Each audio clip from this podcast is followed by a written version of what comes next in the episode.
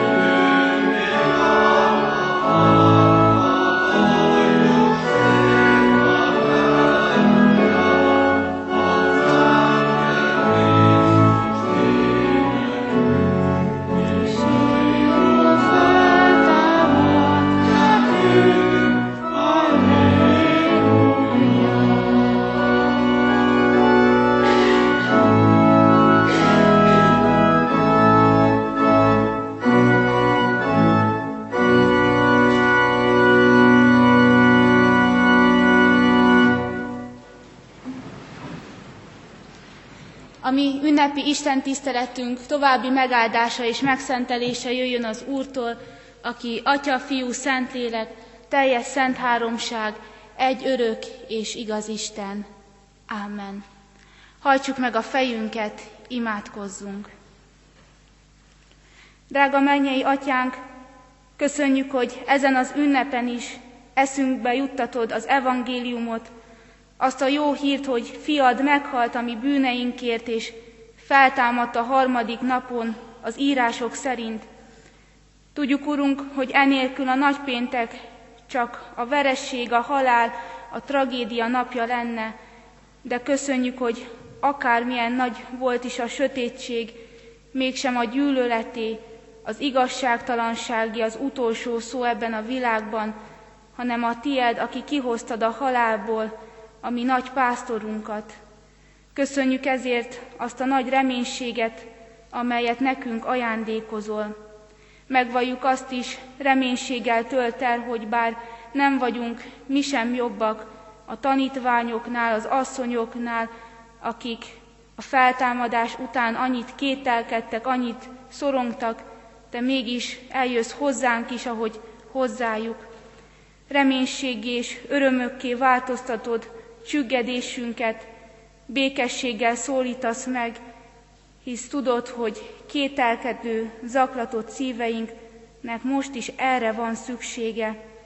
Hadd történjen meg ez itt is közöttünk, de szerte ebben az országban és mindenhol, ahol ma ezért gyülekeznek össze az emberek, hogy a feltámadás és élet ígéretét hirdessék, és hittel megragadják. Légy irgalmas hozzánk, mennyei Szent Atyánk, a Te fiad Jézus Krisztus által. Ámen. Kedves testvérek, az az ige szakasz, amelynek alapján hirdetni kívánom köztetek Istennek igéjét írva található János evangéliumának 20. fejezetében, a 20. fejezet első 18 versében, hogy miként szól hozzánk Isten igéje a megnevezett helyen, hallgassuk alázatos szívvel, helyünket elfoglalva.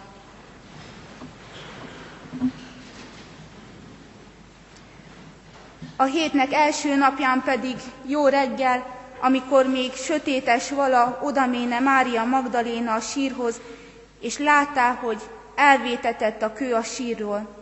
Futa azért és méne Simon Péterhez, és a másik tanítványhoz, akit Jézus szeret vala, és mondanékik. Elvitték az urat a sírból, és nem tudjuk, hová tették őt. Kiméne azért Péter és a másik tanítvány, és menének a sírhoz. Együtt futnak vala pedig mind a ketten, de a másik tanítvány hamar megelőzi Pétert, és előbb jut a sírhoz, és lehalójolván látá, hogy ott vannak a lepedők, mindazáltal nem megy vala be. Megjöve azután Simon Péter is nyomban utána, és beméne a sírba, és látá, hogy a lepedők ott vannak, és a keszkenő, amely az ő fején volt, nem együtt van a lepedőkkel, hanem külön összegöngyölítve egy helyen. Akkor aztán beméne a másik tanítvány is, aki először jutott a sírhoz, és lát és hisz vala. Mert nem tudják vala még az írást, hogy fel kell támadnia a halálból. Visszamennének azért a tanítványok az övéikhez. Mária pedig künnál vala a sírnál sírva. Amíg azonban siránkozik, behajol vala a sírba. És lát a két angyalt fehér ruhában ülni, egyiket fejtől, másikat láptól, ahol Jézus teste feküdt vala. És mondának azok néki, asszony, miért sírsz? Mondanékik, mert elvitték az urat, az én uramat, és nem tudom, hová tették őt. És mikor ezeket mondotta, hátrafordul és látta Jézust ott állani, és nem tudja valahogy Jézus az. Mondanéki Jézus, asszony, mit sírsz? Kit keresel? Az pedig azt gondolván, hogy a kertész az, mondanéki, Uram, ha te vitted el őt, mondd meg nékem, hová tetted őt, és én elviszem. Mondanéki Jézus, Mária.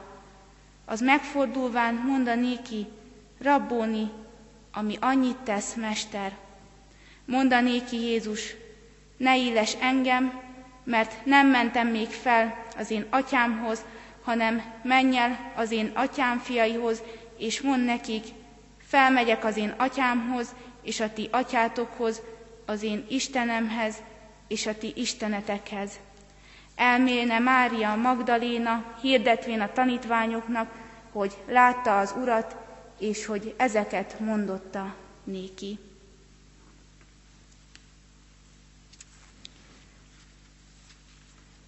Kedves testvérek, feltámadott. Hallottuk már ezt az igét most az Isten tisztelet legelején, és hallhattuk már sokat gyára, bizonyára az életünk folyamán.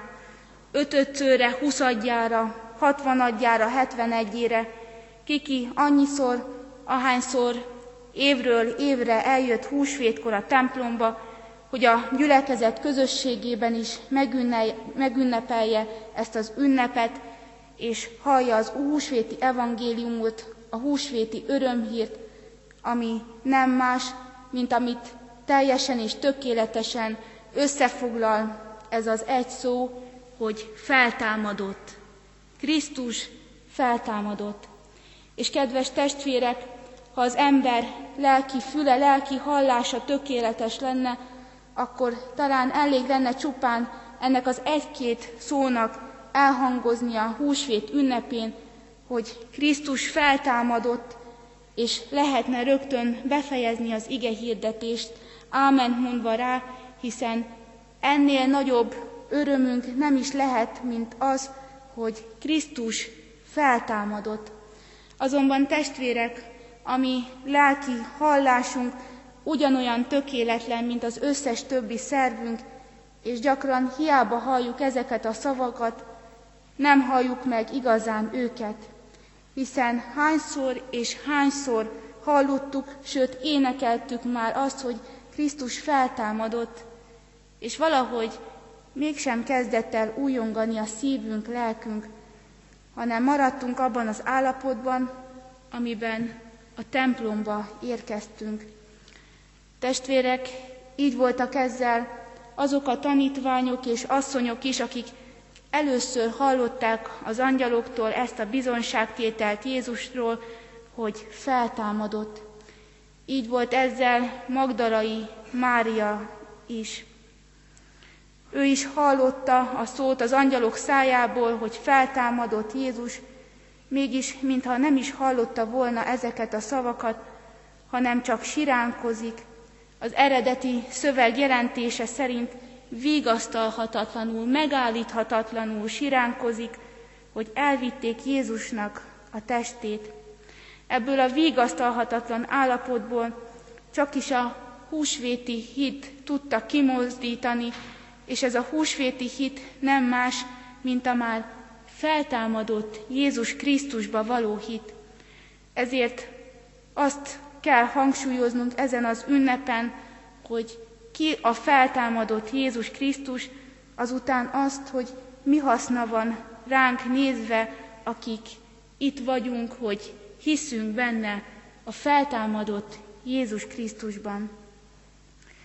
Kedves testvérek, ahhoz, hogy hinni tudjunk a feltámadott Krisztusban, először is meg kell ismerni őt, mint feltámadott Urunkat.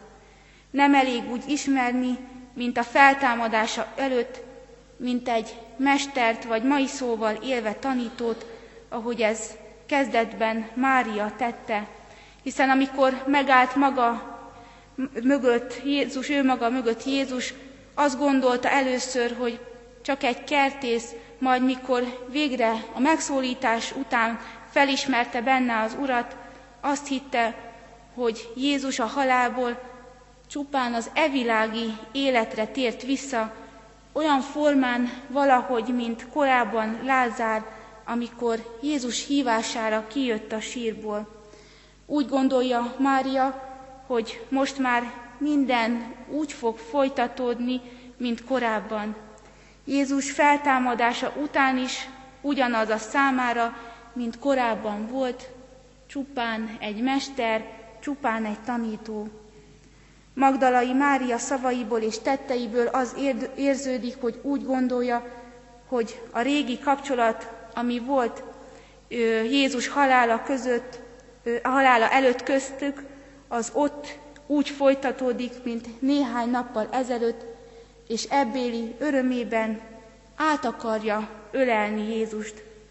És ezért akarná Mária az ő drága mesterét megint rögtön úgy tisztelni, mint azelőtt a földi élete idején. Oda akar egyből borulni a lábai elé, át akarja karolni, örelni ezt a földi mestert. Testvérek, Mária nem ismerte föl azt a helyzetet, ami a feltámadás révén előállott. Azt hitte, Jézus ugyanabban az életformában mozog, él, van itt újra, amiben a születésekor idejött közénk. De éppen itt volt testvérek Máriának a tévedése, mert Jézus valóban feltámadott a halálból, de nem úgy, mint Jézus, vagy Jairus leánya, vagy a Naini ifjú korábban, hiszen ők mindebbe a földi életbe támadtak vissza, mint egy visszajöttek a halálból, ebbe a halálon inneni életbe. Jézus pedig az örök életbe támadott fel, a halálon túli életbe ment át a feltámadásával. A húsvét tehát nem a mulandó életbe való visszatérés, hanem egy nagy, merész, döntő útmutató, előretörés az örök életbe. Húsvétkor Jézus nem a mulandó világ börtönébe tért vissza, hanem éppen kitört ebből a börtönből az örök élet szabadságába. Mária mindezt akkor még nem értette meg. Jézus azonban azzal, hogy azt mondja neki, hogy ne illes engem, de helyesebb úgy fordítani ezt a mondatot, hogy ne tartóztass vissza engem, arra vezeti rá, hogy most már megváltozott a közöttük lévő kapcsolat. Máriának meg kell értenie, hogy mostantól azzal a Jézussal lesz kapcsolatba, aki az atyához megy, aki az atyánál lesz, és ebben ő nem tartóztathatja vissza Jézust. Mária Jézussal való kapcsolatának a feltámadottal történt találkozáson kell nyugodnia, és immár nem többé a régi emlékeken. A kettő ugyan egymástól elválaszthatatlan, de a feltámadással egy új viszony, egy új kapcsolat teremtődött meg számukra, és teremtődött meg számunkra is. Megváltozott tehát az egész helyzet, amiben Jézus eddig az övéivel volt. Nem ment ugyan még föl az atyához a mennybe, de léte már nem evilági, hanem túlvilági és mennyei lét. Ha csak úgy támadott volna fel testvérek, mint Lázár, ahogy azt Mária az első pillanatban hitte, talán nagyon örvendetes és drága, áldott dolog lett volna csupán egy kis társaság számára, de előbb-utóbb újra meg kellett volna halnia, mint az előtte járóknak. De áldott legyen a mi Istenünk azért, hogy Jézus nem így támadott föl, hanem úgy, hogy ő örökre, végérvényesen legyőzte a halált, úgy, hogy soha többé nem hal meg, hanem átment a halálom, végigment rajta, annak az életnek a világába jutott, ami már túl van a halálon. Ezt jelenti testvérek az, hogy ő feltámadott. Ilyen urunk van nekünk, ilyen hatalmas, ilyen mindenek felül, ilyen diadalmas, ami Urunk Jézus Krisztus, ami megváltunk. És testvérek, nekünk is ebben a feltámadott Jézus Krisztusban való hitre van szükségünk. De testvérek, miért is fontos számunkra ez a hit? Mi hasznunk van ebből a húsvéti hitből? Talán jobban megértjük, ha először arra a kérdésre válaszolunk, hogy milyen az életünk a húsvéti hit nélkül. Vegyük csak Mária Magdaléna példáját. Milyen zavarodott az élete, milyen szomorú, mennyi kérdéssel van tele, olyan kérdésekkel, amelyekre nem kapott választ, pedig nem lehet azt mondani, hogy ő hitetlen lett volna. Hit, de nem a feltámadott Krisztusban. Így testvérek, akinek hozzá hasonlóan nincs élő Krisztusa, éppen úgy tele van gonddal, aggodalommal, tétovassággal, mint Mária ott Jézus sírja között. Ugyan ezek az aggodalmak mutatják, hogy mennyire szereti az Urat, de a szomorúság uralkodik el az életén, mert nem a feltámadott Jézus Krisztusba vetette az ő hitét. De testvérek, Jézus megszólítja ezt a megszomorodott életet, és szeretettel mondja neki, asszony, miért sírsz? Mária fájdalma még ekkor is olyan nagy, hogy észre sem veszi, hogy ki az, aki ilyen szelíden, ilyen szeretettel szólongatja őt. De miért is sír valójában ez az asszony, hiszen semmi oka nincs a sírásra, semmi oka nem lenne a sírásra, hogy tudomásul veszi, hogy Jézus él, és ott van mellette, ott áll mögötte, csak el kell, hogy forduljon ő a sírtól, és föl kell tekintsen rá. Nem így van-e velünk is, testvérek? Sokszor ott áll mellettünk, mögöttünk a feltámadott, és mi nem vesszük észre, mert csak a problémáink felé tekintünk, csak lefele nézünk a sötétségbe, a bizonytalanságba, a megoldatlanságba, és nem rá fölfelé a feltámadottra. De ha felnézünk rá, akkor megvilágosodik előttünk, hogy semmi okunk nincs a sírásra, a szomorkodásra, a kétségbeesésre, a magunk emésztésére és gyötrésére, hiszen Jézus feltámadott, valóban feltámadott, és él itt. De milyen csodálatos az, testvérek, hogy Jézus szavára, a személyes megszólítására ez az asszony megérti a feltámadás lényegét, és azonnal képes bizonyságot tenni róla a tanítványoknak. Pedig láthattuk, hogy előtte mennyit sírt, vigasztalhatatlanul mennyit sírt, mennyire elvakította őt a bánata. Olyan jó ezt látnunk, hiszen mi sem vagyunk különbek Magdalai, Magdalai Máriánál, de Jézus Krisztus által nekünk is felnyílik a szemünk, mi is bizonyosságokká, tanúivá kell váljunk az ő feltámadásának. Ezt a feladatot kapjuk ma is tőle, tanúskodni kell a világ előtt róla.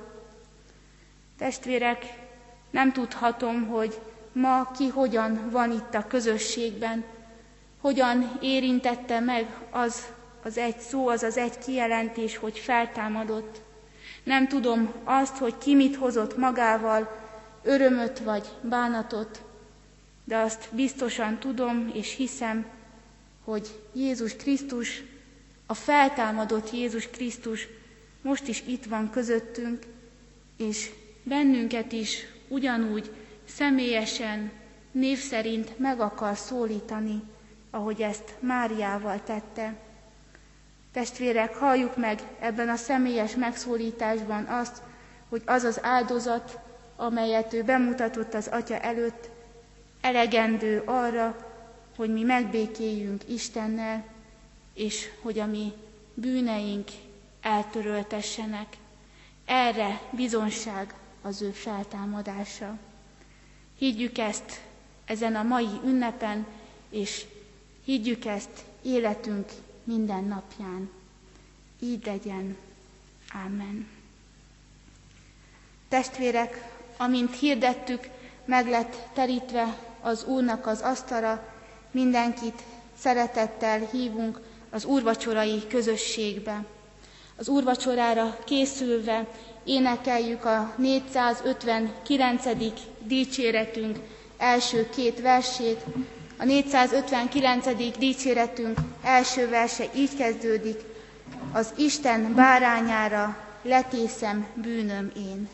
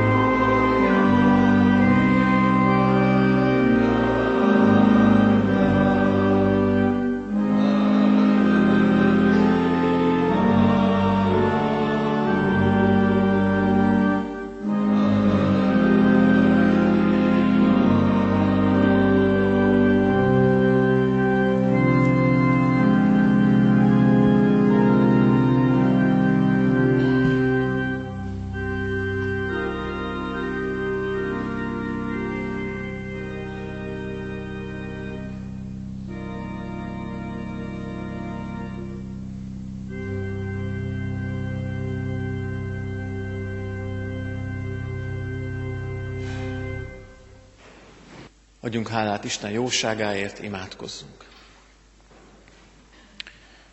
Mennyei Atyán, köszönjük neked kimondhatatlan és felfoghatatlan szeretetedet, azt, hogy mindez testet öltött Jézusban. Hálát adunk azért, hogy minden titkodat, minden jóságodat és minden kincsedet megosztotta velünk, és köszönjük neked lelkedet, aki velünk van, aki elvezet a teljes igazságra, és aki megcsillantja előttünk, leleplezi előttünk jóságodat, gondoskodásodat.